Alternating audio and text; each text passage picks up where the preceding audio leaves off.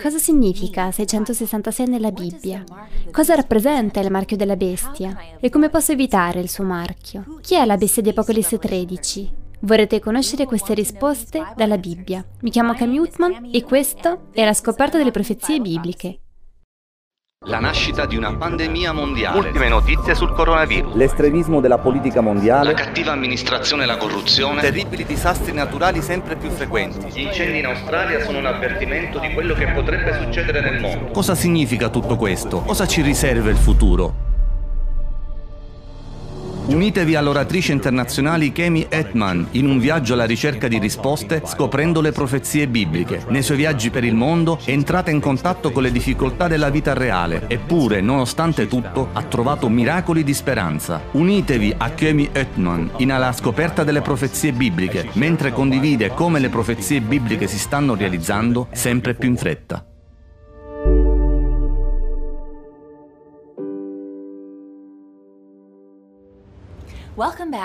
Benvenuti in una nuova puntata della scoperta delle profezie bibliche. Se è la prima volta che ci guardate, potete visitare il sito awr.org/bible e guardare tutti gli episodi precedenti. L'argomento di ieri era uno dei miei preferiti, è così confortante per me sapere che il Dio d'amore sta facendo tutto il possibile per salvarci. Ma se scegliamo di andare per la nostra strada, non ci punirà per sempre, ma ci concederà vita al presente e basta. Ma al di là di questo, il fatto che apre il libro per noi è davvero notevole. Oggi rivolgiamo la nostra attenzione a un argomento che dà una risposta a tutti coloro che non credono nella Bibbia. È stato reso popolare da Hollywood, ma molto frainteso. Il marchio della bestia è una cosa seria che merita uno studio approfondito. Restate sintonizzati, amici. Avete domande sui temi che abbiamo studiato? O forse avete delle domande bibliche totalmente non correlate? E se avete una richiesta di preghiera, basta cliccare sul link sottostante. Vorremmo rispondere alle vostre domande o ascoltare le vostre richieste di preghiera. Preghiamo insieme per poi analizzare insieme il tema, il marchio. Padre Celeste, Signore, svuotami di me stessa. Riempimi del tuo Spirito Santo, che siano le tue parole, quelle che oggi dirò come tua messaggera. E Signore, concedici una chiara comprensione di questo tema, il marchio della bestia. È così importante per noi sapere, Signore, e apri i nostri cuori in modo da poterci innamorare ancora più di te oggi. Anche con questa grave verità, Signore, vediamo il tuo amore. Nel nome prezioso di Gesù. Amen. Voglio parlarvi di Michael, che viveva nella regione settentrionale della Tanzania. Aveva una bella moglie e una bella famiglia e coltivava verdure da vendere. Da adolescente era cristiano, ma nel corso degli anni si è lenta- lentamente dimenticato di Dio. Michael si era sposato, aveva messo su famiglia iniziando a coltivare ortaggi per la vendita, era orgoglioso del suo giardino rigoglioso e lo teneva sempre in ordine. Poi successe qualcosa che sconvolse le loro vite, tranquille e felici, rovinando il raccolto di Michael. Aveva iniziato ad avere un terribile problema con i maiali selvatici, che distruggevano le sue piante e mangiavano le sue verdure. Per proteggere il raccolto cominciò a stare sveglio tutta la notte per fare la guardia. Una sera, mentre accendeva il fuoco e si preparava per un'altra lunga notte, Michael accese la sua radio. La stazione gli era nuova, mentre il messaggio suonava stranamente familiare. Erano passati tanti anni da quando aveva sentito parlare di Gesù. Era solo un lontano ricordo. Questa volta la notte trascorse più velocemente e al mattino la radio stava ancora trasmettendo la stazione, che avrebbe poi scoperto essere la radio avventista mondiale. La seconda notte Michael accese la sua radio sulla VR e questa volta invitò cinque dei suoi vicini a unirsi per lui ad ascoltarla. La terza notte alla radio venne presentato un messaggio di fede. Il suo cuore era così commosso che lo disse ai suoi amici. C'è un Dio abbastanza grande da proteggere i nostri raccolti. Perché siamo svegli tutta la notte? Michael decise di dare a Dio un'altra possibilità. Nel tentativo di verificare e vedere se Dio era reale, Michael rimase a casa quella notte invece di uscire a sorvegliare il suo raccolto. Riunì la sua famiglia per ascoltare la VR e pregare, chiedendo la protezione di Dio. La mattina dopo Michael si precipitò fuori per ricontrollare il suo raccolto. Sorprendentemente non c'erano stati danni. Era così emozionato che andò subito a condividere la buona notizia con la sua famiglia. Per la prima volta nella sua vita si rese conto che Dio era reale e che si preoccupava per lui. Notte dopo notte Michael rientrava a casa, ascoltava la sua radio e pregava per ricevere protezione prima di dormire tranquillamente. I suoi vicini cominciarono a fargli domande. Avevano visto i maiali attraversare i suoi campi solo per mangiare i raccolti circostanti. Erano convinti che si trattasse di stregoneria. Michael era stato felice di parlare loro della radio e di Dio, che avrebbe protetto anche i loro raccolti dai maiali. Molti dei suoi vicini decisero di mettere alla prova Dio e ascoltare la VR a casa invece di uscire per fare la guardia ai raccolti durante la notte. I maiali non distrussero più nemmeno i loro, i loro raccolti.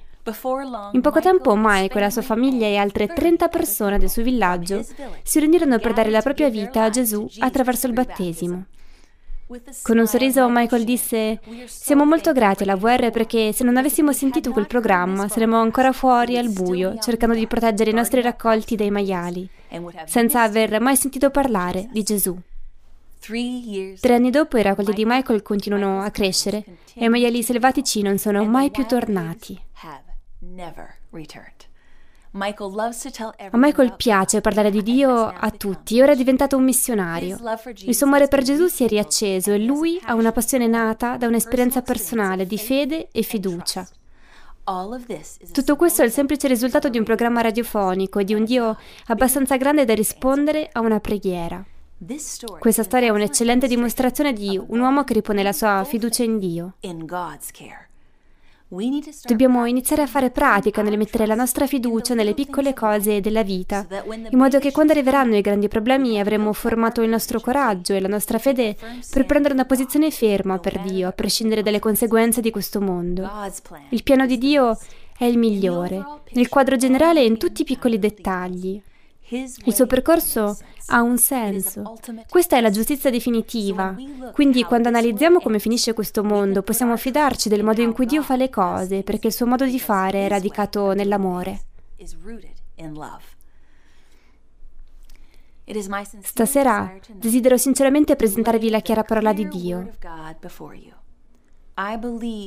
Credo che siete qui perché state cercando la verità. Dovete decidere da soli cosa è vero e cosa non lo è. Se trovate qualcosa di contrario alla parola di Dio, dovete rifiutarlo. Ma se volete cercare la verità, come un tesoro nascosto, accettare questa verità, come vi è stata rivelata dallo Spirito Santo. Amici, è così importante sapere cosa aspettarsi e cosa evitare. È importante perché quando la Bibbia avverte che qualcosa sta per succedere, possiamo crederci, esattamente come dice, come le giuste tempistiche. Siamo stati insieme per nove episodi e abbiamo già visto come Dio mantiene ogni parola data. Ci avverte con le profezie, non per paralizzarci con la paura, ma per darci la conoscenza. Il risultato è il coraggio. La verità di Dio non è mai inviata per mettere in imbarazzo qualcuno, è sempre mandata per illuminare. Il mio obiettivo non è quello di farvi paura, ma di rendervi fedeli.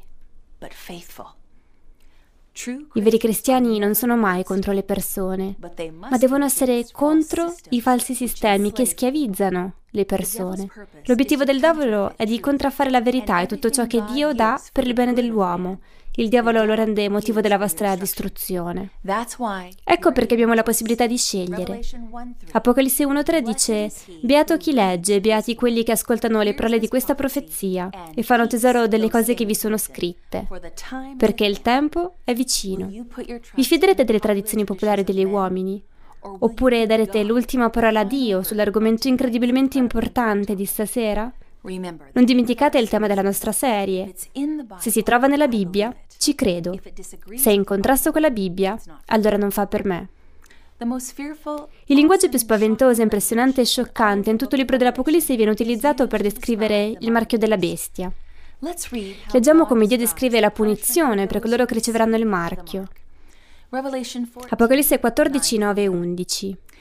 Seguì un terzo angelo dicendo a gran voce Chiunque adora la bestia e la sua immagine e ne prende il marchio sulla fronte o sulla sua mano, egli pure berrà il vino dell'ira di Dio, versato puro nel calice della sua ira, e sarà tormentato con fuoco e zolfo davanti ai santi angeli e davanti all'agnello. Il fumo del loro tormento sale nei secoli dei secoli. Chiunque adora la bestia e la sua immagine e prende il marchio del suo nome non ha riposo né giorno né notte. Presto identificheremo le caratteristiche del marchio della bestia, ma prima di farlo è importante sapere che chiunque riceverà il marchio della bestia sarà perso per sempre. La profezia afferma che la stragrande maggioranza delle persone su questa terra sceglierà di ricevere il marchio della bestia. Dio insegna nell'Apocalisse che tutte le persone sulla terra verranno divise in due gruppi. Un gruppo seguirà il Dio del cielo e riceverà il sigillo o il marchio di Dio. L'altro gruppo seguirà Satana, rappresentato dalla bestia, e riceverà il suo marchio. Tragicamente, a meno che una persona non sappia con certezza quale sia il marchio della bestia, finirà per avere quel marchio. Dobbiamo essere sicuri di poter identificare il marchio della bestia nella parola di Dio. Ricordate che abbiamo studiato come il quarto comandamento di Dio sia il suo sigillo. Abbiamo imparato che un sigillo ha tre componenti, il nome di Dio, il titolo o la funzione di creatore, il suo territorio o dominio sul cielo e sulla terra. Dio ha dato al suo popolo un segno, un sigillo, un marchio della sua potenza creativa e redentrice. Il comandamento del settimo giorno che si trova in Esodo 28 dice Ricordati del giorno di riposo per santificarlo. Dobbiamo osservare il sabato nel corso del susseguirsi delle generazioni come un'alleanza perpetua, cioè continua con Dio. È un segno tra Dio e il suo popolo, redento per sempre. Ezechiele 20:12 dice: Allora diedi anche i miei sabati perché servissero di segno tra me e loro, perché conoscessero che io sono il Signore che li santifico. Per identificare il marchio dobbiamo prima identificare la bestia. Nelle profezie cosa rappresenta una bestia? Daniele 7:23 dice: La quarta bestia è un quarto regno sulla terra. Le bestie della profezia rappresentano regni, governi, organizzazioni governative terrestri. Questo termine non denota una mancanza di rispetto, non si tratta di caratteristiche animali. La descrizione di ogni bestia è una descrizione del governo interessato. Secondo Apocalisse 13.1, questa bestia con un marchio sale dal mare.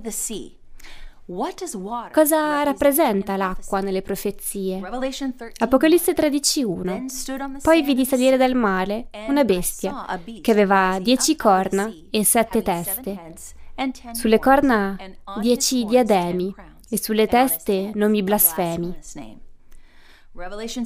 Apocalisse 17:15 Poi mi disse, le acque che hai viste sulle quali siede la prostituta sono popoli, moltitudini, nazioni e lingue.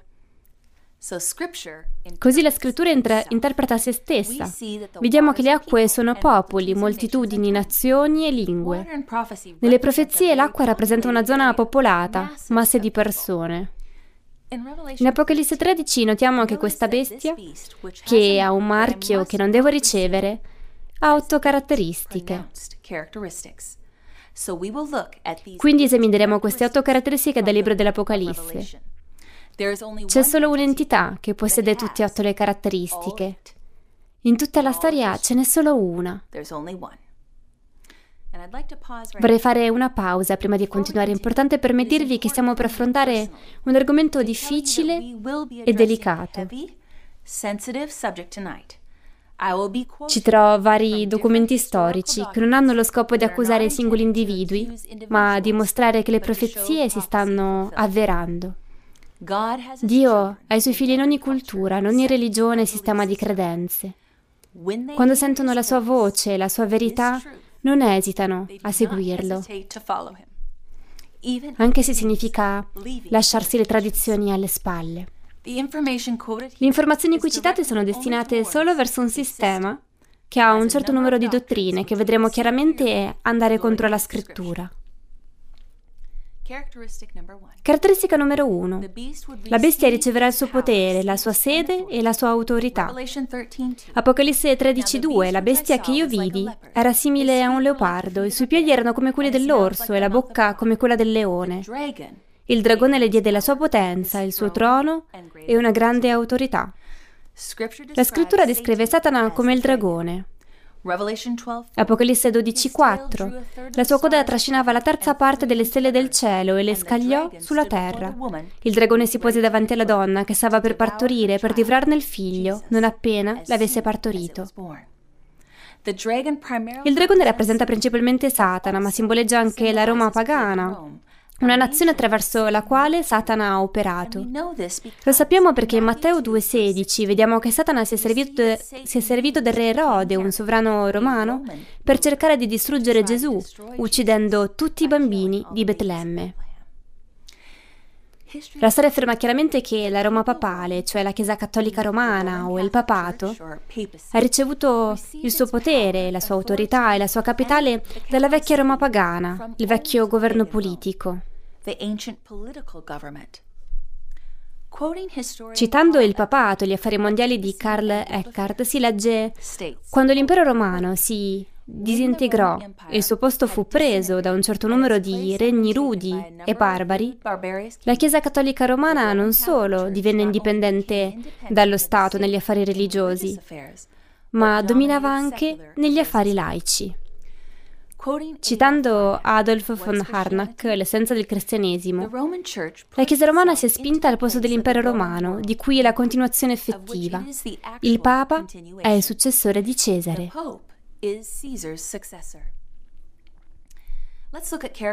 Vediamo la caratteristica numero due. La bestia sarebbe diventata una potenza mondiale. Apocalisse 13 versetti 3 e 7. E vidi una delle sue teste come ferita a morte, ma la sua piaga mortale fu guarita e tutta la terra, meravigliata, andò dietro alla bestia. Le fu pure dato di far guerra ai santi e di vincerli, di avere autorità sopra ogni tribù, popolo, lingua e nazione.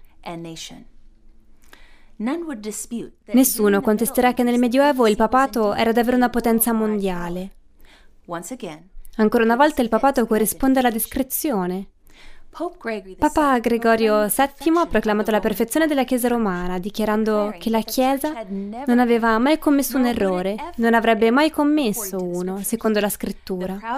L'orgoglioso pontefice rivendicò poi il potere di detronizzare gli imperatori e dichiarò che nessuna frase da lui pronunciata poteva essere revocata da nessuno, ma che era una sua prerogativa annullare le decisioni di tutti gli altri.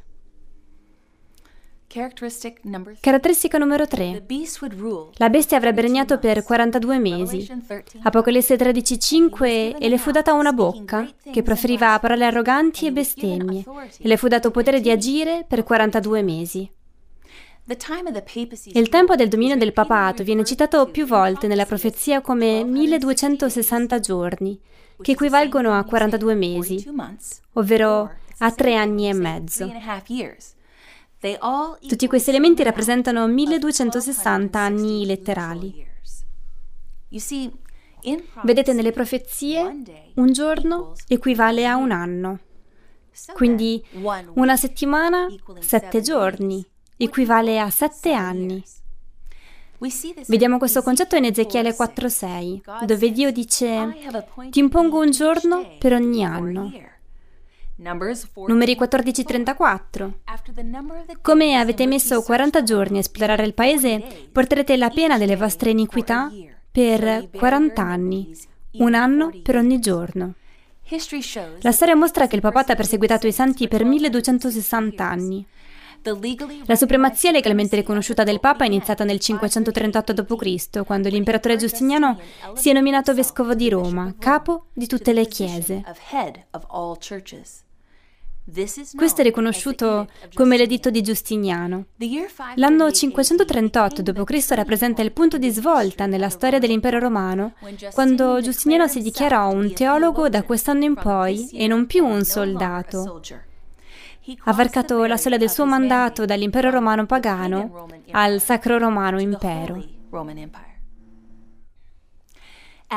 Aggiungendo esattamente 1260 anni all'anno 538 d.C., otteniamo l'anno 1798, quando il Papa venne detronizzato dal generale francese Berthier sotto Napoleone, che lo condusse in prigionia. Circa 18 mesi dopo il Papa morì in esilio in Francia. Quest'atto pose fine al potere papale in termini di far rispettare i decreti papali come predetto nella profezia. Caratteristica numero 4. La bestia sarebbe colpevole di blasfemia. Apocalisse 13, 5, 6. E le fu data una bocca che proferiva parole arroganti e bestemmie, e le fu dato potere di agire per 42 mesi. Essa aprì la bocca per bestemmiare contro Dio, per bestemmiare il suo nome, il suo tabernacolo e quelli che abitano nel cielo. La Sacra Bibbia definisce la blasfemia come l'atto di affermare di essere Dio, come mostra Giovanni 10:33. I giudei gli risposero, non ti lapediamo per una buona opera, ma per bestemmia, e perché tu, che sei uomo, ti fai Dio. E la blasfemia rivendica anche il potere di perdonare i peccati, come mostra Luca 5:21. Allora gli scribi e i farisei cominciarono a ragionare, dicendo, chi è costui che bestemmia? Chi può perdonare i peccati se non Dio solo? Quindi la seguente affermazione si qualifica come bestemmia? Citazione dal dizionario ecclesiastico Ferraris. Il Papa è di così grande dignità e così esaltato che non è un semplice uomo, ma come se fosse Dio, il monarca divino, imperatore supremo, re dei re, in modo che, se fosse possibile che gli angeli si siano sbagliati in fede, potrebbero essere giudicati e scomunicati dal Papa.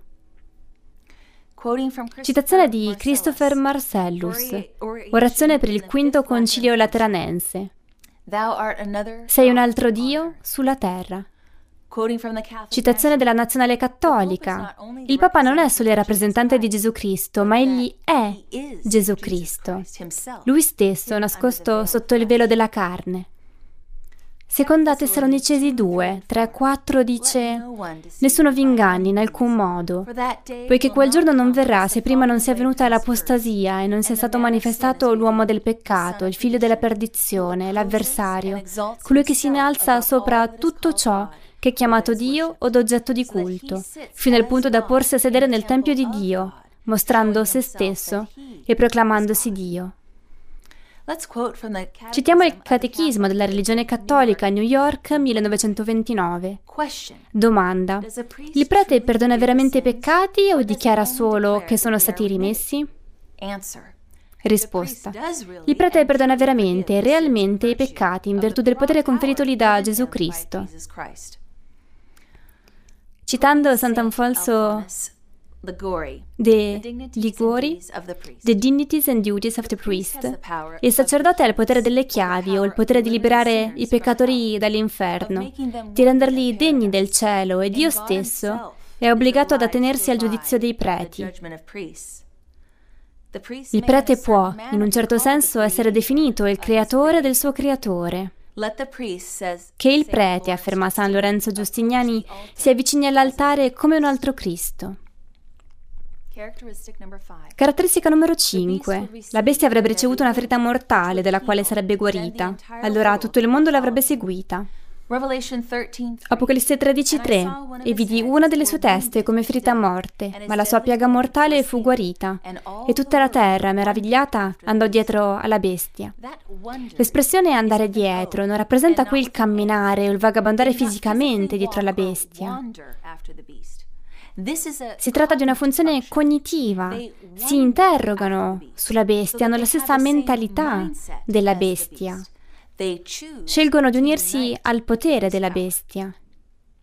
Il papato ha ricevuto quello che sembrava un colpo mortale, quando nel 1798 Berthier fece prigioniero il papa, che poi morirà in esilio. Mezza Europa pensava che il papato sarebbe morto con quell'evento. Tuttavia dichiarò che la ferita sarebbe guarita e che l'influenza del papato sarebbe aumentata fino a quando il mondo intero non avrebbe seguito il suo esempio.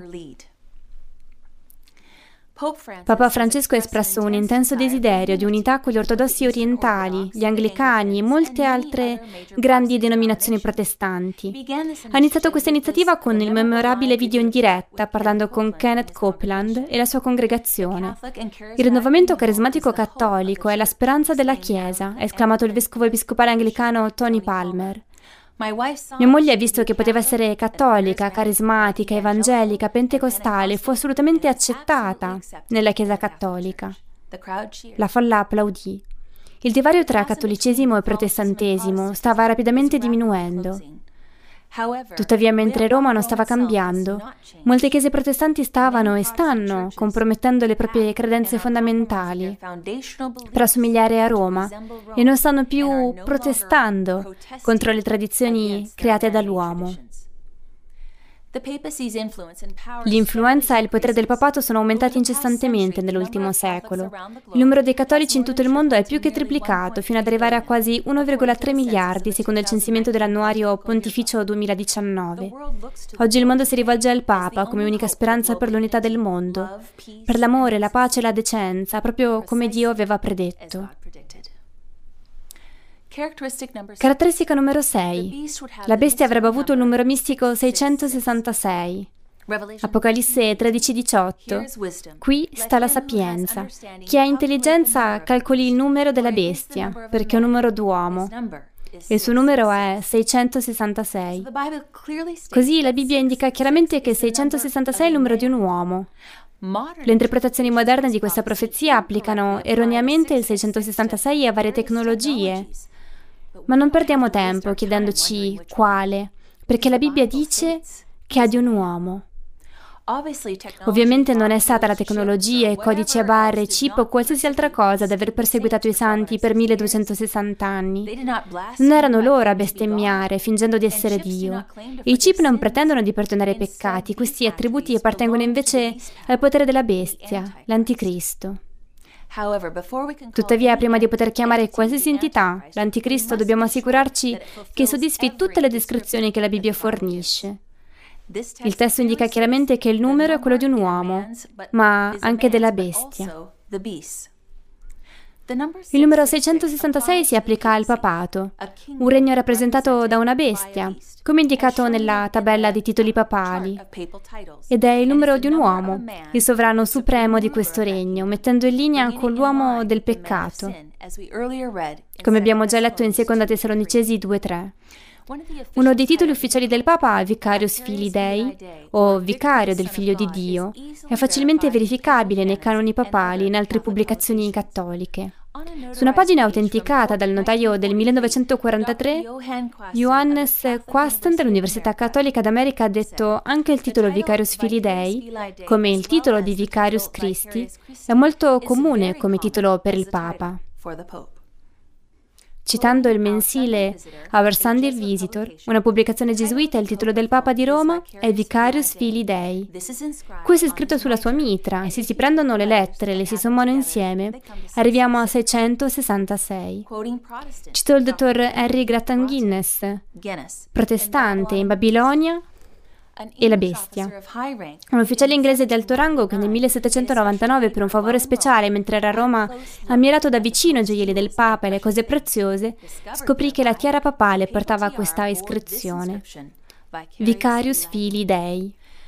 Molte chiese protestanti oggi desiderano applicare il 666 a tutta l'umanità, piuttosto che al papato. Ma se i cattolici e protestanti sono d'accordo sul titolo e persino i gesuiti, la società che ha giurato di proteggere il Papa a tutti i costi, tutti lo confermano nelle proprie pubblicazioni. Prendete il valore dei numeri romani e sommateli insieme come mostrato sullo schermo. Quindi V è uguale a 5, I è uguale a 1, c è pari a 100 e così via. Sommando ogni carattere il totale è 666. Citazione della nuova enciclopedia cattolica dell'Avvento. Nel XIV secolo la tiara del Papa aveva tre livelli. Secondo il Vaticano i tre stati simboleggiano il triplice potere del Papa, il padre dei re, il governatore del mondo e il vicario di Cristo. Caratteristica numero 7. La bestia sarebbe stata una potenza religiosa coinvolta nell'adorazione. Apocalisse 13, 5 e 8 dice E le fu data una bocca che proferiva parole arroganti e bestemmie, e le fu dato potere di agire per 42 mesi. L'adoreranno tutti gli abitanti della terra, i cui nomi non sono scritti fin dalla creazione del mondo nel libro della vita dell'agnello che è stato immolato. Il papato è diverso dai regni pagani che lo hanno preceduto, perché è sia un potere politico, sia religioso. Questo potere non è un governo laico, ma coinvolto in questioni spirituali. Il termine adorare viene usato quattro volte solo nel libro di Apocalisse, capitolo 13, un capitolo che mette in guardia contro i falsi culti. Citazione da Papa Pio IX, 8 dicembre 1864. La religione cattolica dovrebbe essere considerata come unica religione del popolo, ad esclusione di ogni altra forma di culto.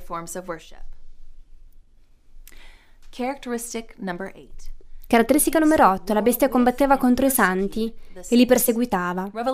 Apocalisse 13:7. Le fu pure dato di far guerra ai santi e di vincerli, e di avere autorità sopra ogni tribù, popolo, lingua e nazione. I cristiani protestanti sono stati falsamente accusati dei crimini più orribili, accusati di essere la causa di grandi calamità. Sono stati ferocemente condannati come ribelli contro l'impero, come nemici della religione. Molti di loro sono stati gettati in passo alle bestie selvagge o bruciati vivi negli anfiteatri. La loro punizione era spesso l'intrattenimento principale nelle celebrazioni pubbliche. Vaste moltitudini si radunavano per godersi lo spettacolo, rispondendo alle loro agonie con risate e applausi. Gli storici Daubigny e Wiley dicono che più di un milione di persone innocenti sono state massacrate in un'unica campagna. Citazione di Giovanni Calvino da una lettera che ha scritto all'imperatore Carlo V. Io nego che egli sia il vicario di Cristo, lui che, nella furiosa persecuzione del Vangelo, dimostra con la sua condotta di essere l'anticristo. Citando Leckie, History of the Rise and Influence of the Spirit of Rationalism, la Chiesa di Roma ha versato più sangue innocente di qualsiasi altra istituzione che sia mai esistita tra il genere umano. Citando John Daniel, The Grand Design Exposed, per il ricercatore imparziale la storia puzza di macello del romanesimo, dove intere città e popolazioni sono state distrutte senza pietà, solo perché adoravano Dio in un modo che era diverso dal cattolicesimo romano. Prima Giovanni 2, 22 dice, Chi è il bugiardo se non colui che nega che Gesù è il Cristo? Egli è l'anticristo, che nega il Padre e il Figlio. Queste fonti citate non costituiscono un attacco contro un gruppo di persone, è un attacco al diavolo che è responsabile di tutto questo casino. Dio stesso ci ha detto che questo sistema ha un marchio che non osiamo ricevere.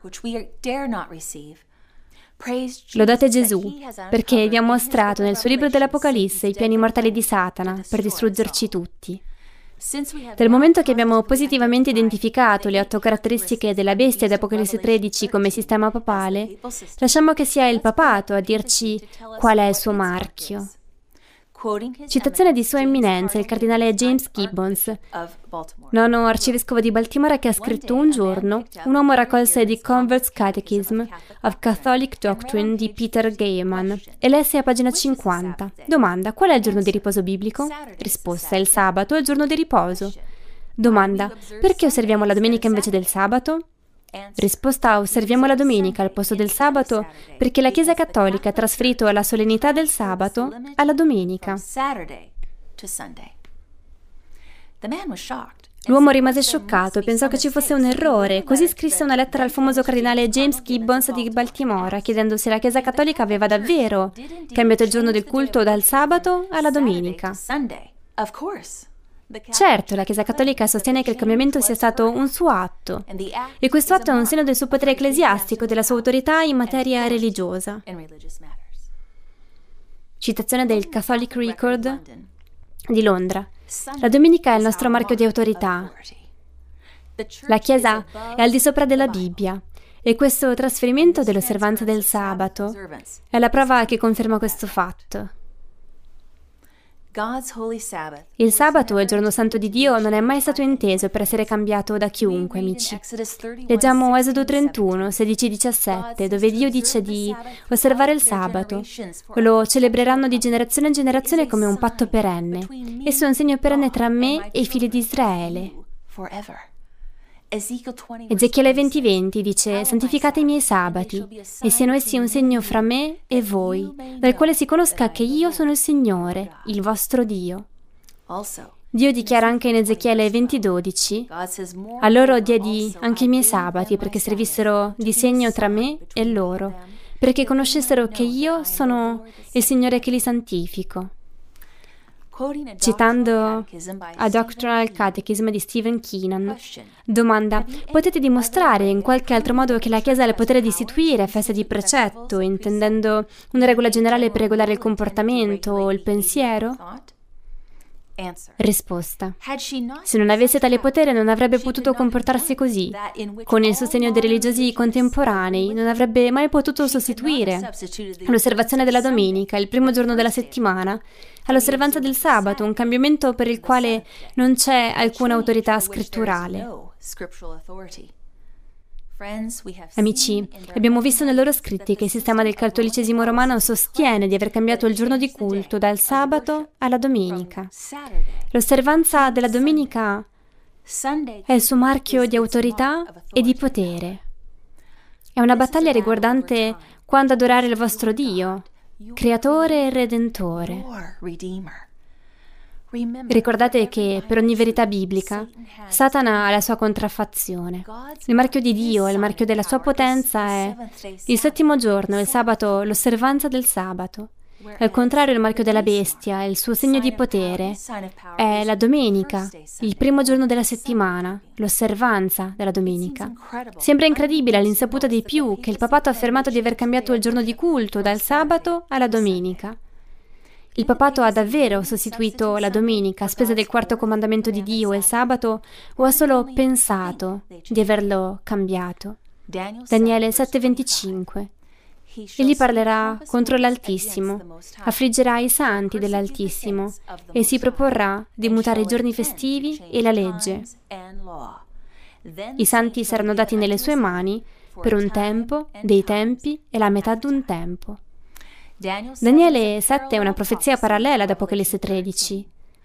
Altre versioni come quella della nuova Diodati, ad esempio, dicono penserà di mutare i tempi e la legge. I catechismi cattolici mostrano che il papato ha cercato di cambiare la legge di Dio. I dieci comandamenti sono stati falsificati. Il secondo comandamento, che si riferisce alle immagini e al culto degli idoli, è assente nella letteratura cattolica. E per compensare questa mancanza il decimo comandamento è stato diviso in due. Il quarto comandamento in cui Dio parla del sabato è stato spostato, diventando il terzo comandamento del catechismo cattolico. Il giorno del culto è stato spostato per decreto papale dal sabato alla domenica. Il papato pensava solo che fosse stato fatto un cambiamento. Secondo Dio la domenica non è un giorno santo. Il sabato del quarto comandamento è ancora obbligatorio, amici. John O'Brien scrive nel libro Faith of Millions, The Credentials of the Catholic Religion, dice, dato che è il sabato e non la domenica essere menzionato nella Bibbia, non è curioso che i non cattolici che professano di attingere la propria religione direttamente dalla Bibbia e non dalla Chiesa osservino la domenica invece del sabato? Sì, certo, questo è contraddittorio, ma questo cambiamento è avvenuto circa 15 secoli prima della nascita del protestantesimo e a quel tempo l'usanza veniva universalmente osservata. Hanno portato avanti l'usanza, nonostante si basasse sull'autorità della Chiesa cattolica e non su un testo esplicito della Bibbia. Questa osservanza rimane come un ricordo della Chiesa madre da cui le religioni non cattoliche si sono separate come un ragazzo che scappa da casa sua avendo ancora in tasca un ritratto della madre o una ciocca dei suoi capelli. Sapete amici, Dio soffre quando i capi religiosi sono selettivi con solo nove comandamenti facendo peccare il popolo sul comandamento del sabato. Qual è stata la critica di Dio ai suoi passati sacerdoti o pastori? Malachia 2, 8, 9 Ma voi vi siete sviati. Avete fatto inciampare molti nella legge. Avete violato il patto di Levi, dice il Signore degli eserciti. Dio ha detto che i capi religiosi ai tempi di Ezechiele non seguivano le sue vie si facevano beffe delle sue leggi. Ezechiele 22-26 dice i suoi sacerdoti violano la mia legge e profanano le mie cose sante. Non distinguono fra santo e profano. Non fanno conoscere la differenza che esiste fra ciò che è impuro e ciò che è puro. Chiudono gli occhi sui miei sabati e io vengo disonorato in mezzo a loro. Questo è quello che accade ancora oggi. Molti leader religiosi dicono non c'è differenza tra il sabato e la domenica.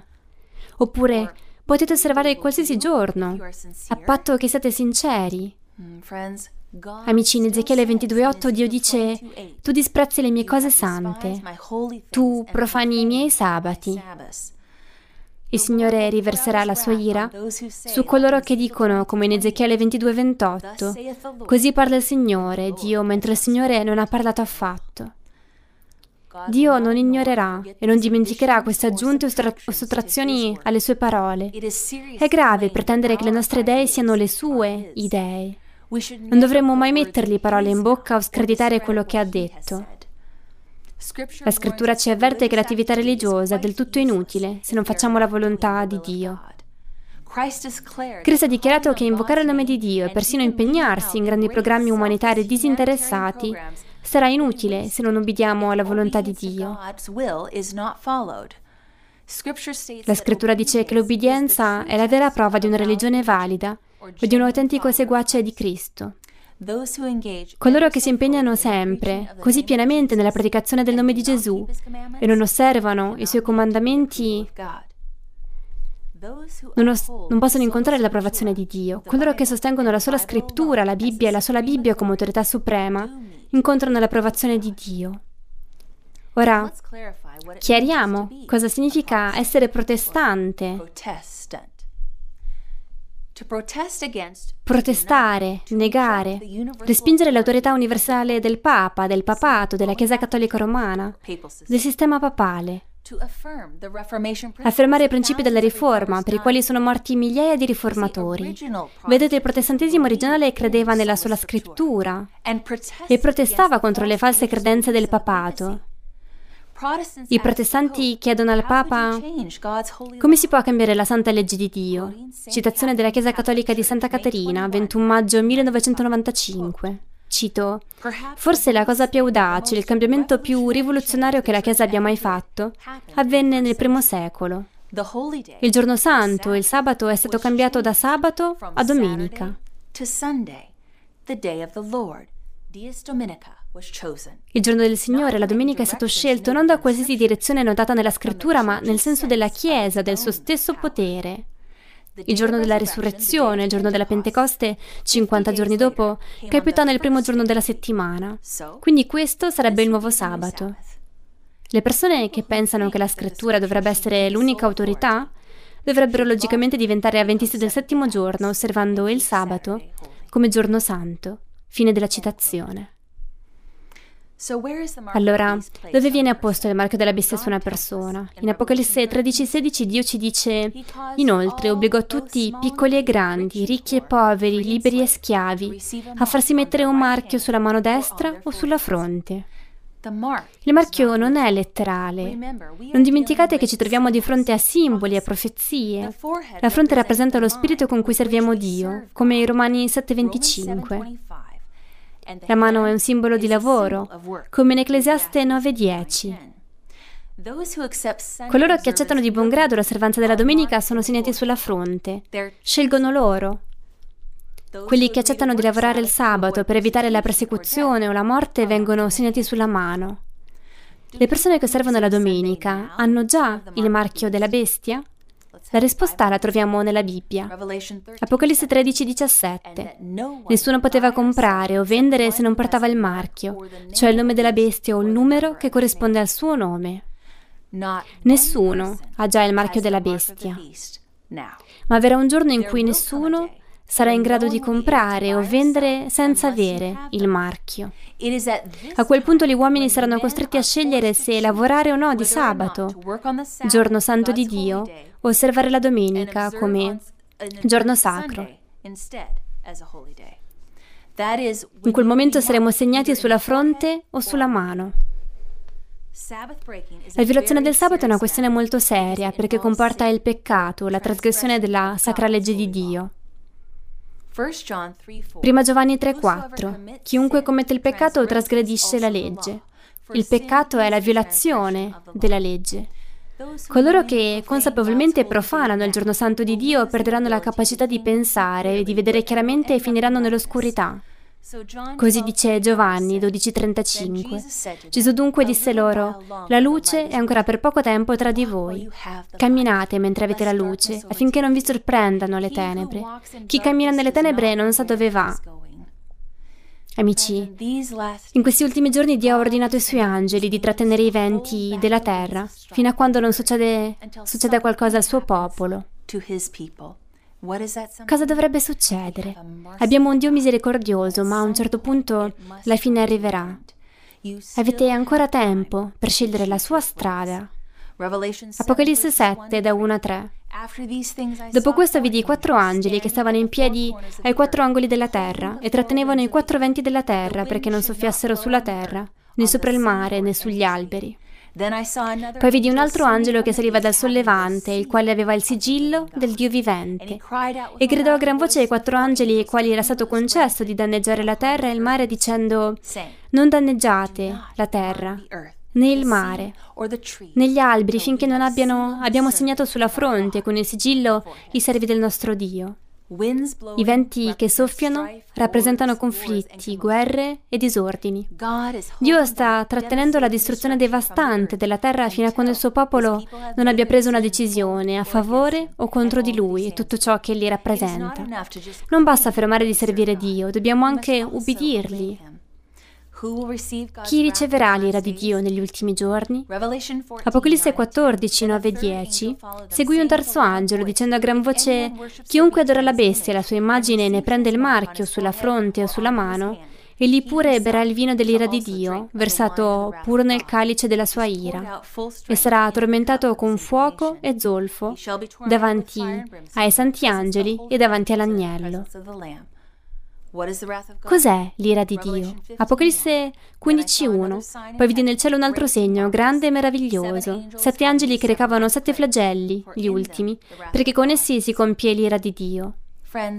Amici, come cristiani che osservano i comandamenti, dobbiamo temere le ultime sette piaghe imminenti? Niente affatto.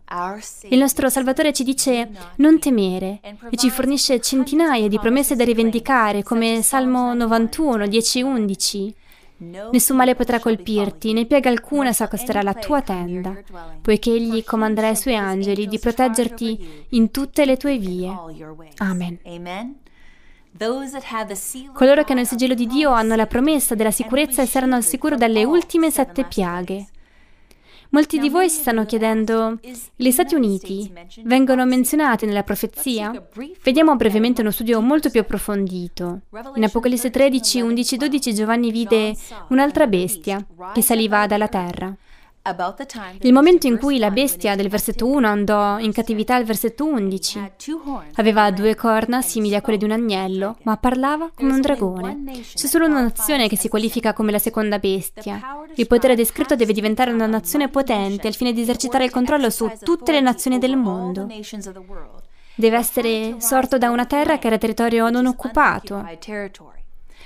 Il potere avrebbe avuto qualità di agnello, con nobili principi di libertà e uguaglianza, attributi di Cristo, ma alla fine avrebbe parlato come un dragone. La Costituzione degli Stati Uniti è entrata in vigore nel 1789, proprio intorno alla fine della profezia dei 1260 anni. Gli Stati Uniti erano indipendenti esattamente nel periodo di tempo che Dio aveva predetto. Nel 1850 la nazione di Dublino parlava degli Stati Uniti come un meraviglioso impero che stava emergendo e, cito, in mezzo al silenzio della terra, aumentando ogni giorno di più il suo potere e il suo orgoglio. Fine della citazione. Vedete, aveva due corna simili a quelle di un agnello. Le corna simili a quelle di un agnello indicano la giovinezza, l'innocenza e la dolcezza, rappresentando in modo appropriato il carattere degli Stati Uniti, quando furono presentati al profeta come in arrivo nel 1798. La bestia con le corna simili a quelle di un agnello che parla come un dragone indica una contraddizione contraddizione impressionante tra ciò che questa nazione professa e quello che fa. La previsione che parlerà come un dragone ed eserciterà tutto il potere della prima bestia prevede chiaramente uno sviluppo dello spirito di intolleranza e delle persecuzioni a venire.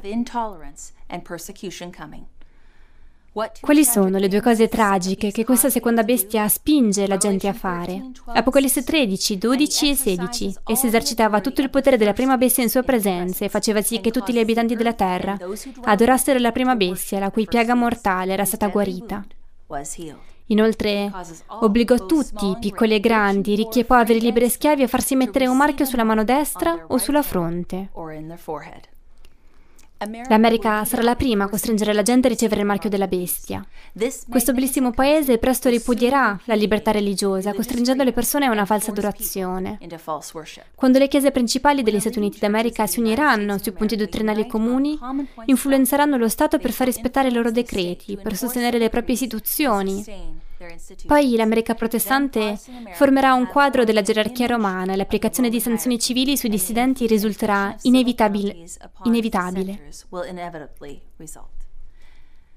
Come farà la seconda bestia a convincere la gente ad ascoltarlo? Apocalisse 13:13 Vi operava grandi prodigi, sino a far scendere fuoco dal cielo sulla terra in presenza degli uomini e seduceva gli abitanti della terra con i prodigi che le fu concesso di fare in presenza della bestia, dicendo agli abitanti della terra di erigere un'immagine della bestia che aveva ricevuto la ferita della spada ed era tornata in vita. Un'immagine è una copia. Presenta gli attributi dell'originale. L'unica entità con queste otto caratteristiche in tutta la storia è il sistema cattolico romano, cioè la prima bestia di Apocalisse 13 which is the first beast of Revelation 13. Amici, analizzate la storia e verificate voi stessi. Era un potere che usava le risorse dello Stato per far rispettare le sue dottrine, anche quando quelle dottrine erano contrarie alla parola di Dio. La seconda bestia farà lo stesso. La profezia ce lo dice. Stiamo già vedendo i segni di quello che avverrà. La seconda bestia utilizzerà boicottaggi, minacce di morte per costringere le persone a conformarsi. Apocalisse 13, 15 17. Secondo la scrittura il marchio sarà applicato imponendo sanzioni economiche a chiunque non voglia accettare il marchio. L'immagine è l'unione tra la Chiesa e lo Stato, quell'adorazione forzata. La bestia simile a un agnello parlerà come un dragone. Ricordate che Dio non forza la nostra adorazione o la nostra ubbidienza. Nell'amore ci dà sempre la libertà di scelta. Cosa dicevano i discepoli sul fatto che dobbiamo ubbidire a Dio o all'uomo? Atti 5:29. Ma Pietro e gli altri apostoli risposero: Bisogna ubbidire a Dio anziché agli uomini. In Matteo 15,9 invano mi rendono il loro culto, ha detto Gesù, insegnando dottrine che sono precetti d'uomini. Questo ci avverte che è inutile seguire gli insegnamenti degli uomini perché sono insensati, inefficienti, inutili e stupidi. Cosa possiamo fare per essere sicuri di non ricevere il marchio della bestia? Apocalisse 14:12. Qui è la costanza dei santi che osservano i comandamenti di Dio e la fede in Gesù. I santi di Dio sono i suoi salvati, che vivranno in cielo per sempre perché hanno rispettato i dieci comandamenti di Dio, allineandoci al suo carattere perché si sono innamorati di Gesù, volendo essere come Lui, perché Gesù ha osservato i comandamenti. La questione è quella della fedeltà a Gesù Cristo o all'Anticristo. Il gran conflitto riguarda chi adoriamo il marchio della bestia equivale al culto domenicale, una tradizione creata dall'uomo. Apocalisse 13:4 adorarono il dragone perché aveva dato il potere alla bestia. Quindi adoravano il dragone, ovviamente senza saperlo, poiché questo dragone dà il suo potere alla bestia. È un sistema contraffatto, il mondo sta iniziando a pensare come questa bestia e a seguirla nella sua mentalità. Il marchio di Dio è il culto del sabato, la legge della libertà di Dio. Apocalisse 22:14 Beati quelli che lavano le loro vesti per aver diritto all'albero della vita. Ogni persona deve prendere una decisione a favore o contro Dio. Matteo 12:30 dice, chi non è con me è contro di me e chi non raccoglie con me disperde. Immaginate la moltitudine di umanità che si riunisce. Davanti a loro c'è una recinzione. Da un lato della recinzione c'è Gesù che sorride, dall'altro lato Satana cammina avanti e indietro. Sia Gesù che Satana cominciano a chiamare le folle. Uno per uno, ognuno decide per se stesso chi scegliere come maestro, Gesù o Satana. L'ultimo uomo decide di non unirsi a nessuno dei due gruppi. Si arrampica sulla recinzione, si mette a cavalcione su di essa, non volendo più spostarsi. Così Gesù si gira e scompare con i suoi discepoli e Satana se ne va con il suo gruppo. L'uomo sulla recinzione è da solo, sorridente, pensando di essere stato molto intelligente. Ma all'improvviso vede qualcuno venire verso di lui. Si rende conto che si tratta di Satana e rabbrividisce. Satana gli, dice: Forza, andiamo! Sconcertato l'uomo risponde: Oh, no, no, no, no, non ho scelto te, non ho scelto nessuno. Satana sorride. Oh sì, hai scelto, vedi, questa recinzione è mia. Amici, io non ho dubbio. So da che parte della recensione voglio stare. Voi? Gesù avverte chi non è con me è contro di me. Amici, l'indecisione è già di per sé una decisione. Se non, se non rivendicate Cristo come vostro, come vostro Salvatore personale, allora chi vi salverà? La Bibbia chiarisce che Gesù è la porta, il cancello del cielo, l'unico modo per entrare. Giovanni 14,6 dice: Nessuno viene al Padre se non per mezzo di me. Dobbiamo scegliere Gesù e prendere posizione per la sua verità.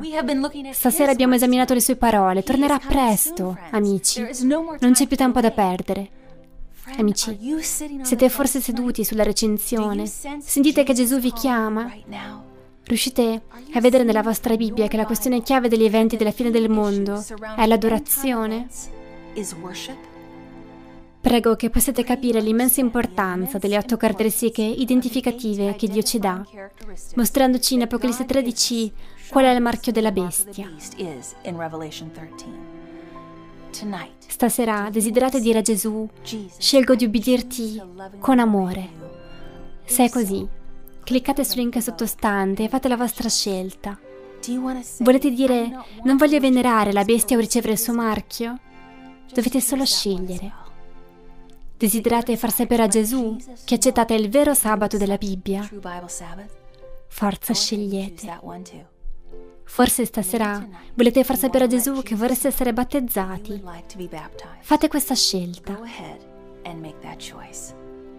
Permettetemi di pregare con voi. Padre Celeste, ti prego di confortare chiunque in questo momento sta avendo problemi con la tua parola. Prego che tutti noi possiamo vedere chiaramente i tuoi punti identificativi nelle profezie bibliche, riconoscendo chi è la bestia e il suo marchio. Sappiamo che tornerai presto. Ognuno di noi deve prendere una decisione personale, scegliendo da che parte stare. Che tu possa essere con ciascuno di noi, Signore, in modo speciale in questo momento e inviaci il tuo Spirito Santo per guidarci nella tua parola. So che ci sono persone che sono all'ascolto, che vogliono unirsi a me nell'impegnarsi, come Giosuè, dicendo, quanto a me e alla casa mia, serviremo il Signore. Nel nome prezioso e potente di Gesù. Amen. Non dimenticate che i nostri esperti vi aspettano per rispondere alle vostre domande basta cliccare qui sotto. Grazie mille per aver trascorso questo tempo con me. Appuntamento a domani alle 19 con un tema affascinante, la prostituta, su alla scoperta delle profezie bibliche. Scegliete la via di Dio. Buonanotte amici.